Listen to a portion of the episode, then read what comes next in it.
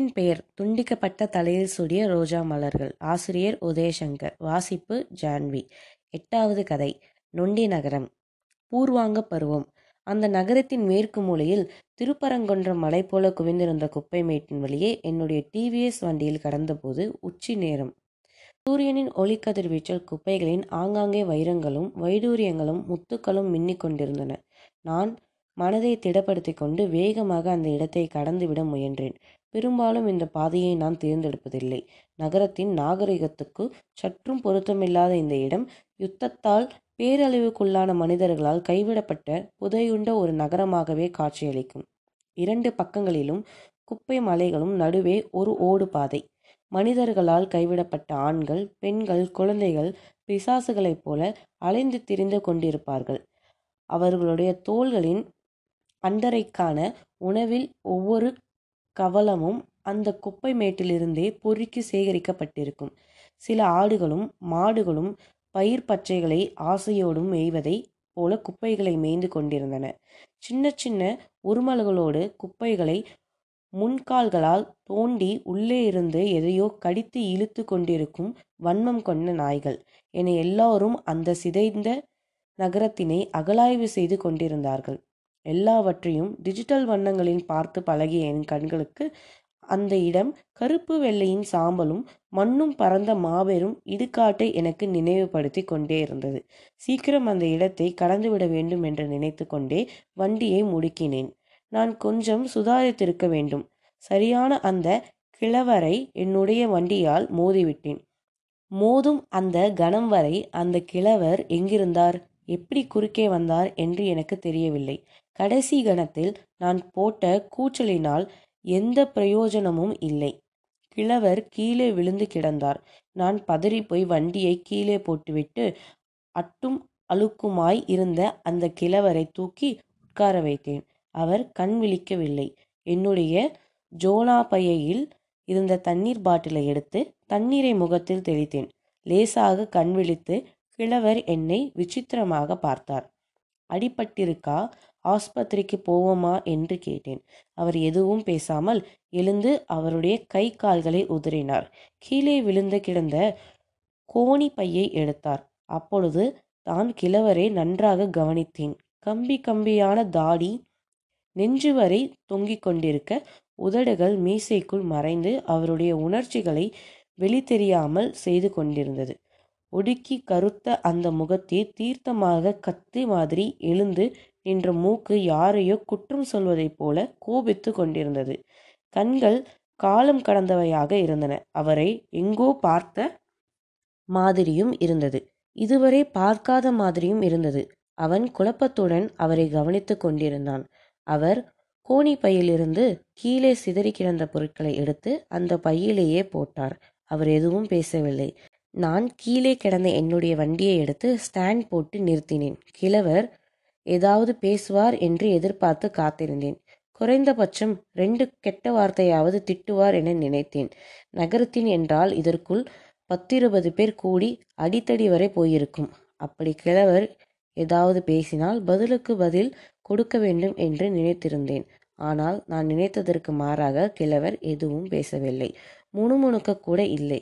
அது எனக்குள் குற்ற உணர்ச்சியை ஏற்படுத்தியது. நான் அந்த குற்ற உணர்ச்சியை விரும்பவில்லை. உடனே அவரை குறை கூறுகிற மாதிரி திடீர்னு நீங்க தான் குறுக்கே வந்துட்டீங்க என்று சற்று உரத்த குரலில் சொன்னேன். அவர் என்னுடைய குரலை கேட்டு நிமிர்ந்தார். ஏதோ அவருக்கு வாழ்த்து சொல்லியதைப் போல தலையை ஆட்டி சிரித்தார். அவருடைய கோணிப்பையில் கையை விட்டு எதையோ தேடினார். நான் கூட ஒரு கணம் ஏதாவது ஆயுதம் எடுக்கிறாரோ என்று கற்பனை செய்தேன். கோணிப்பையிலிருந்து வெளியில் வந்த எலும்பின் தோல் போர்த்திய கையில் ஒரு புத்தகம் இருந்தது. அதை என்னிடம் நீட்டினார். நான் ஒரு புத்தக பைத்தியம் என்று அவருக்கு எப்படி தெரியும்? என்னை அறியாமல் என்னுடைய கை நீண்டது. என் கையில் அந்த புத்தகத்தை கொடுத்தார். கிழிந்த அந்த புத்தகத்தின் முன்பக்கத்தில் ஹேண்டிகேப்ட் சிட்டி என்ற எழுதப்பட்டிருந்தது. எனக்குள் ஒரு ஆனந்தம். நான் உடனே என்னுடைய பர்ஸ் எடுத்து அவருக்கு ஏதாவது பணம் கொடுக்கலாம் என்று நிமிர்ந்தபோது அந்த கிழவரை காணவில்லை. அவர் அந்த மலையின் மீது ஏறி கொண்டிருந்தார். அவரது நடையில் ஏதோ ஒரு வித்தியாசம் தெரிந்தது. சற்று உற்று கவனித்தபோது அவர் ஒரு காலை நொண்டிக்கொண்டே நடந்து போய் கொண்டிருந்தார் என்று தெரிந்தது. நான் என் கையிலிருந்த புத்தகத்தை திருப்பினேன். அது ஒரு மலையாள புத்தகம். புத்தகத்தின் உள்பக்கத்தில் நொண்டி நகரம் சிறுகதைகள் ஆசிரியர் உதயசங்கர் என்று ஆங்கிலத்தில் அச்சிடப்பட்டிருக்கும். ஒரு நொடி ஏமாற்றமாக இருந்தாலும் அந்த புத்தகத்தை தூக்கி எறிய மனமில்லை. என்னுடைய நண்பர் உதயசங்கர் என்ற அரைக்குறை மலையாளம் தெரிந்தவர் ஒருவர் இருக்கிறார். அவர் அந்த மலையாளத்தை வைத்து மொழிபெயர்ப்பெல்லாம் செய்கிறார். அவரிடம் கொடுக்கலாம் என்று நினைத்து அந்த புத்தகத்தை என்னுடைய ஜோல்னா பையில் வைத்தேன். என் வண்டியை முடுக்கி ஏறி உட்கார்ந்து ஒரு முறை அந்த குப்பை மலையை திரும்பி பார்த்தேன். அந்த கிழவர் பாதி மலையில் நின்று என்னை பார்த்து கையசைத்து கொண்டிருந்தார். அந்த புத்தகத்தை பார்த்த மொழிபெயர்ப்பாளர் உதயசங்கர் முதலில் மிக ஆர்வமாக வாங்கிவிட்டார். ஆனால் ஒரு வாரம் கழித்து என்னை அலைபேசியில் அழைத்து தோழர் இது போன நூற்றாண்டில் வெளிவந்த புத்தகம். பழைய கொடும் மலையாளத்தின் எழுதப்பட்டிருக்கிறது. பல வார்த்தைகளுக்கு அர்த்தம் கண்டுபிடிப்பது கஷ்டம். சப்தாராவிலியை வைத்து கொண்டு மொழிபெயர்க்க முயற்சி செய்கிறேன். எந்த பதிப்பகத்தின் கொடுப்பீர்கள் தோழர்? இல்லை நீங்கள் கொண்டு வருகிறீர்களா? என்று கேட்டார்.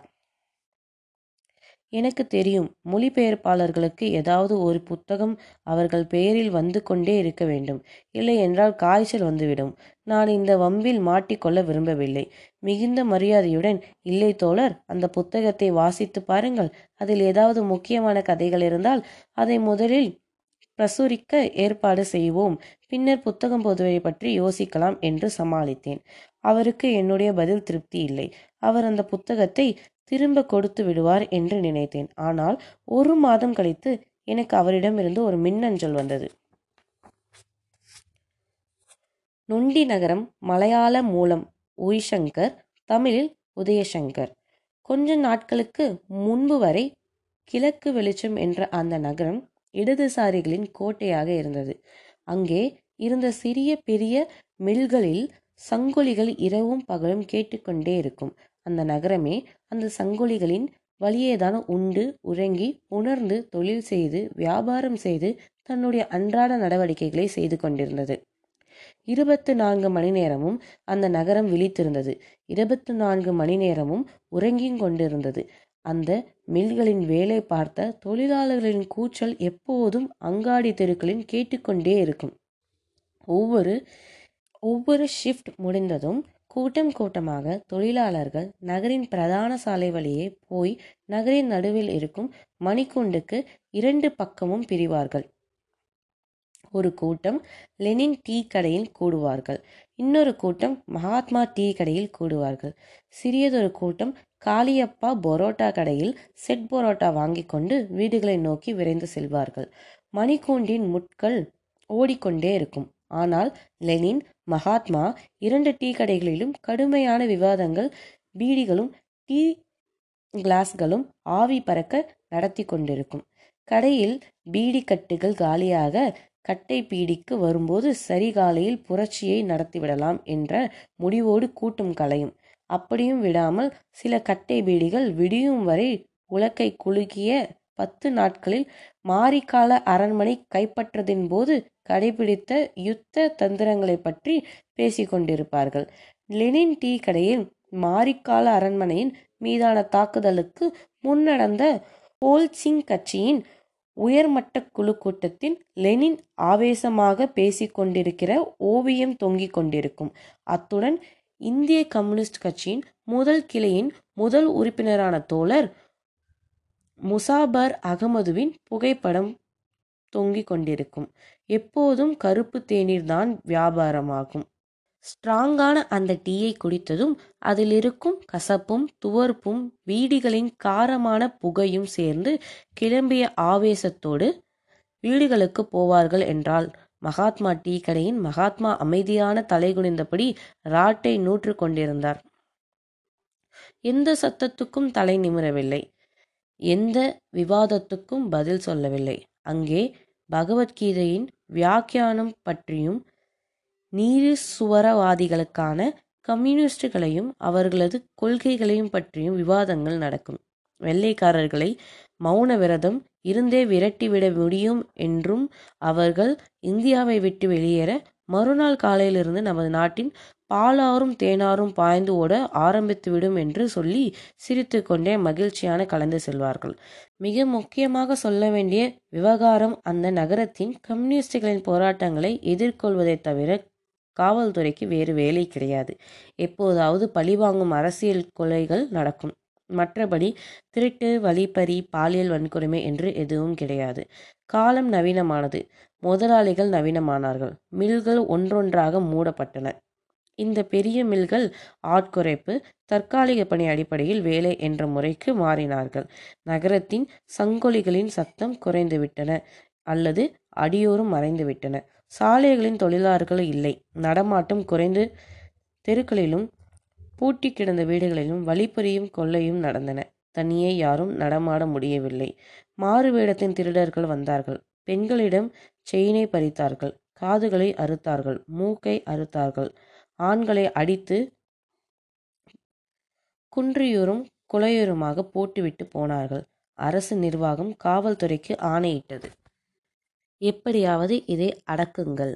காவல்துறை உயரதிகாரிகள் கூடி ஆலோசனை செய்து அகோர ஆதிமூலத்தை அங்கே கண்காணிப்பாளராக அனுப்பி வைத்தனர். அகோர ஆதிமூலம் ஒரு இசை ரசிகர் எப்போதும் டிசம்பர் மாதம் சென்னைக்கு போய்விடுவார் அதேபோல் தீவிர இலக்கிய வாசகர் ஏராளமான எழுத்தாளர்களை நேரடியாக சென்று ஆதரிப்பார். அநேகமாக அந்த நகரத்தின் மட்டுமல்ல மாநிலத்திலேயே அவர் பெயரை தெரியாத எந்த எழுத்தாளரும் இருக்க மாட்டார்கள்.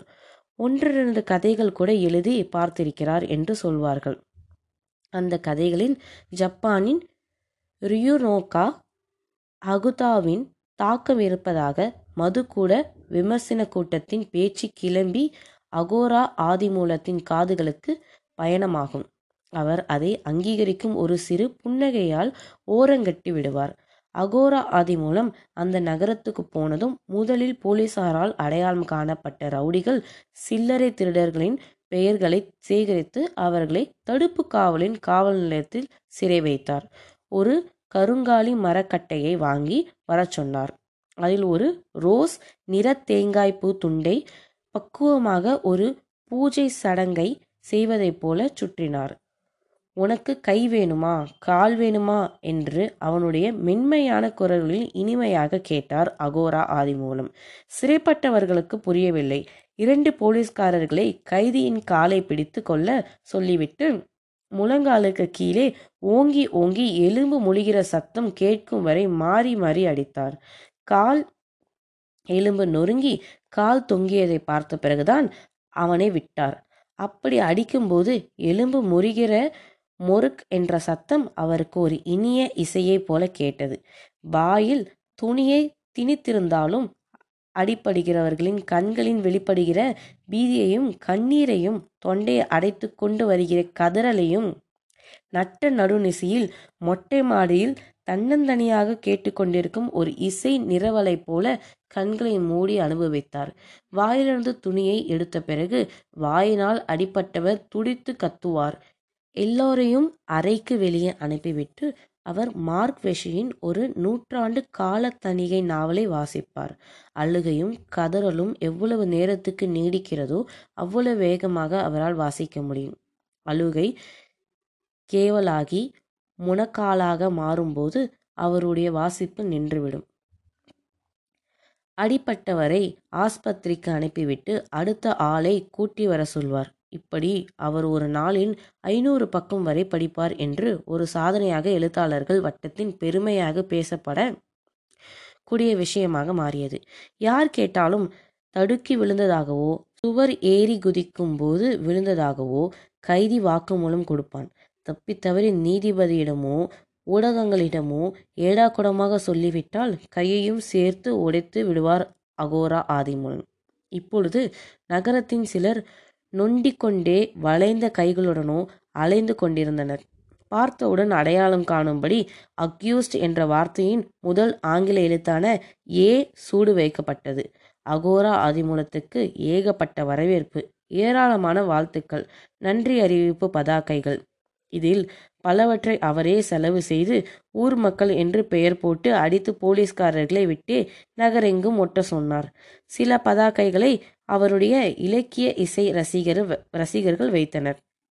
இதையெல்லாம் பார்த்த பிறகு அகோரா ஆதி மூலம் அதிரடியாக ஒரு முடிவெடுத்தார். அதோடு அவரது கைகளும் பரபரத்தன. கொஞ்சம் நடுக்கம் கூட வந்துவிட்டது. ஒவ்வொருவரின் காலோ கையோ உடையும் போது எலும்பு முறிகிற அந்த சத்தத்தை கேட்க அவருடைய காதுகளுக்கும் மனமும் துடித்தன. அந்த நகரத்தையே சட்டத்தின் ஆட்சியின் கீழ் கொண்டு வர வேண்டும் என்ற உயர்ந்த சிந்தனையும் அன்றைய தினம் இரவின் அவருடைய மூளையை மூட்டை பூச்சியைப் போல கடித்து கொண்டிருந்தது. ஊரின் சுற்றி கொண்டிருந்த பிச்சைக்காரர்களை பிடித்தார். நகரத்தின் குப்பை பொறுக்கி கொண்டிருப்பவர்களை பிடித்தார். இரவில் பேருந்து கிடைக்காமல் படுத்து கிடப்பவர்களை பிடித்தார். சைக்கிள் விளக்கில் இல்லாமல் போகிறவர்களை பிடித்தார். இன்னொரு நாள் சாலையில் இடது பக்கம் நடக்காதவர்களை பிடித்தார். இரவு பத்து மணிக்கு மேல் கடை வைத்திருப்பவர்களை பிடித்தார். இரவு பத்து மணிக்கு மேல் நகரத்தின் நடமாடுகிறவர்களை பிடித்தார். சாலையில் குப்பை போடுகிறவர்களை பிடித்தார். சாலையில் எச்சில் துப்புகிறவர்களை பிடித்தார். மதுக்கூடங்களில் வாசலில் நின்று வெளியே வருகிற அத்தனை பேரையும் வாயை ஊத சொல்லி பிடித்தார்.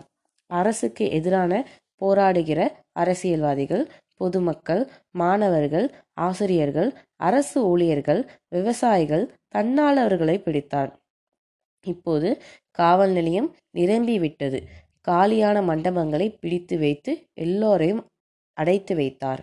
நகரத்தின் பாதி பேர் நொண்டிகளாகி விட்டார்கள். ஆனால் அவருக்கு திருப்தி வரவில்லை. தன்னுடைய உச்சபட்சம் என்னவென்று தெரிய வேண்டும் என்று ஆசைப்பட்டார். சரிபாதியாக இருந்த பெண்களையும் குழந்தைகளையும் நோக்கி அவருடைய பார்வை திரும்பியது. பாலியல் தொழிலாளிகள் மாற்று பாலினத்தவர் மிக சுலபமான இரையாக இருந்தார்கள். இப்போது அவரால் ஒரு நாளைக்கு ஆயிரம் பக்கங்களை வாசிக்க முடிந்தது. அந்த நகரத்தின் நூற்று கணக்கில் மருத்துவமனைகள் பெருகின.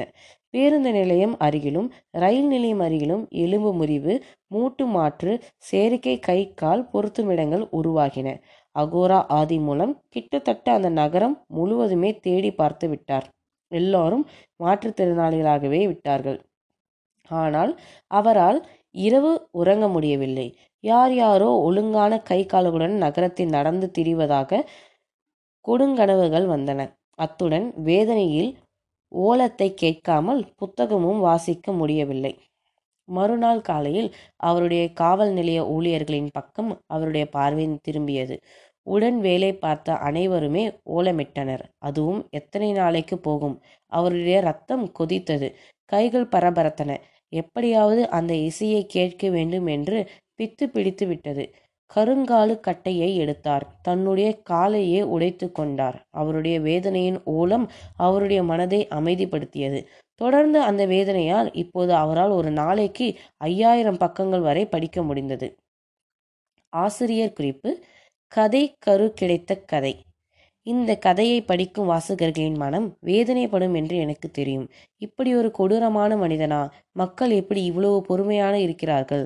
நினைக்கக்கூட முடியாத காட்சிகளாக மனத்திரையில் இந்த கதை ஏற்படுத்துகிற அதிர்வுகளுக்கு உங்களுடைய உறக்கத்தை கெடுக்கலாம். இந்த கதைக்கான கருவை நான் புலவர் கதிரேசன் எழுதிய தெற்கே ஒரு வினோத சடங்கு சில ஆய்வுகள் என்ற நூலிலிருந்து எடுத்து கையாண்டிருக்கிறேன். இந்த புத்தகம் என்னிடம் வந்த கதை வினோதமானது. தமிழ்நாட்டில் சுற்றித் திரிந்த வேளையில் கோவில்பட்டி என்ற கிராமத்தில் இருந்த கருப்பு மண் எண்ணெய் ஈர்த்தது. அதை கரிசல் என்று அந்த மக்கள் சொன்னார்கள். கடுங்கோடை பாலம் பாலமாக பிளந்திருந்த அந்த நிலத்தின் ஒரு விரிவிலிருந்து தான் அந்த புத்தகம் என்னை நோக்கி கை நீட்டியது. அந்த புத்தகத்தை வாசித்தேன். ஒரு பழங்குடி இனத்தவர் தங்கள் இனத்தில் எந்த குழந்தை பிறந்தாலும் அதன் காலை அவர்களுடைய குலதெய்வமாக ஆமு முன்னால் அழித்து உடைத்து விடுவார்கள். அவர்களுடைய குலதெய்வமான ஆமுவுக்கு கால் உடைந்த கோலத்திலிருந்தே இருந்தார். அந்த இனக்குழு மனிதர்கள் எல்லோருமே மாற்றுத்திறனாளிகளாகவே வாழ்நாள் முழுவதும் இருந்தனர். சில நாட் நூற்றாண்டுகளில் வலிமையான மற்ற இனக்குழுக்களின் படையெடுப்புக்கு ஈடு கொடுக்க முடியாமல் அந்த இனக்குழு அழிந்து விட்டது என்ற செய்தி இருந்தது. அதை புனைவாக மாற்றி இந்த கதையை எழுதினேன். அவ்வளவுதான். சுலபம். மங்களம். கதைக்கு பின். எனக்கு மின்னஞ்சலில் மொழிபெயர்க்கப்பட்டு வந்த கதையை வாசித்த பின்னர் இரண்டு நாட்கள் நான் உறங்கவில்லை என்பதை தனியாக சொல்ல வேண்டியதில்லை. இந்த புத்தகத்தை ஏன் அந்த கிழவர் பத்திரப்படுத்தி என்னிடம் கொடுக்க வேண்டும்? ஒருவேளை அந்த கிழவர் இந்த கதையை எழுதிய எழுத்தாளரா? ஆவியா? ஒருவேளை இந்த இனக்குழுவின் கடைசி கொழுந்தாக இருந்தவரா? இல்லையென்றால் அவர்தான் இனக்குழுவின் குலதெய்வமான ஆமுவா? அந்த குப்பை மலை அந்த நகரத்தின் புதை கூலிகளின் மீது நான் எழுந்திருக்கிறதா? ஒருவேளை புலவர் கதிரேசன் எழுதிய தெற்கே ஒரு வினோத சடங்கு சில ஆய்வுகள் என்ற நூலில் சொல்லப்பட்டிருப்பது உண்மையா? அப்படி ஒரு இனக்குழு இருந்தது உண்மையா? மறுநாள் மாலை நொண்டி நகரம் கதையை மொழிபெயர்த்த மொழிபெயர்ப்பாளர் உதயசங்கரை பார்க்க போனேன்.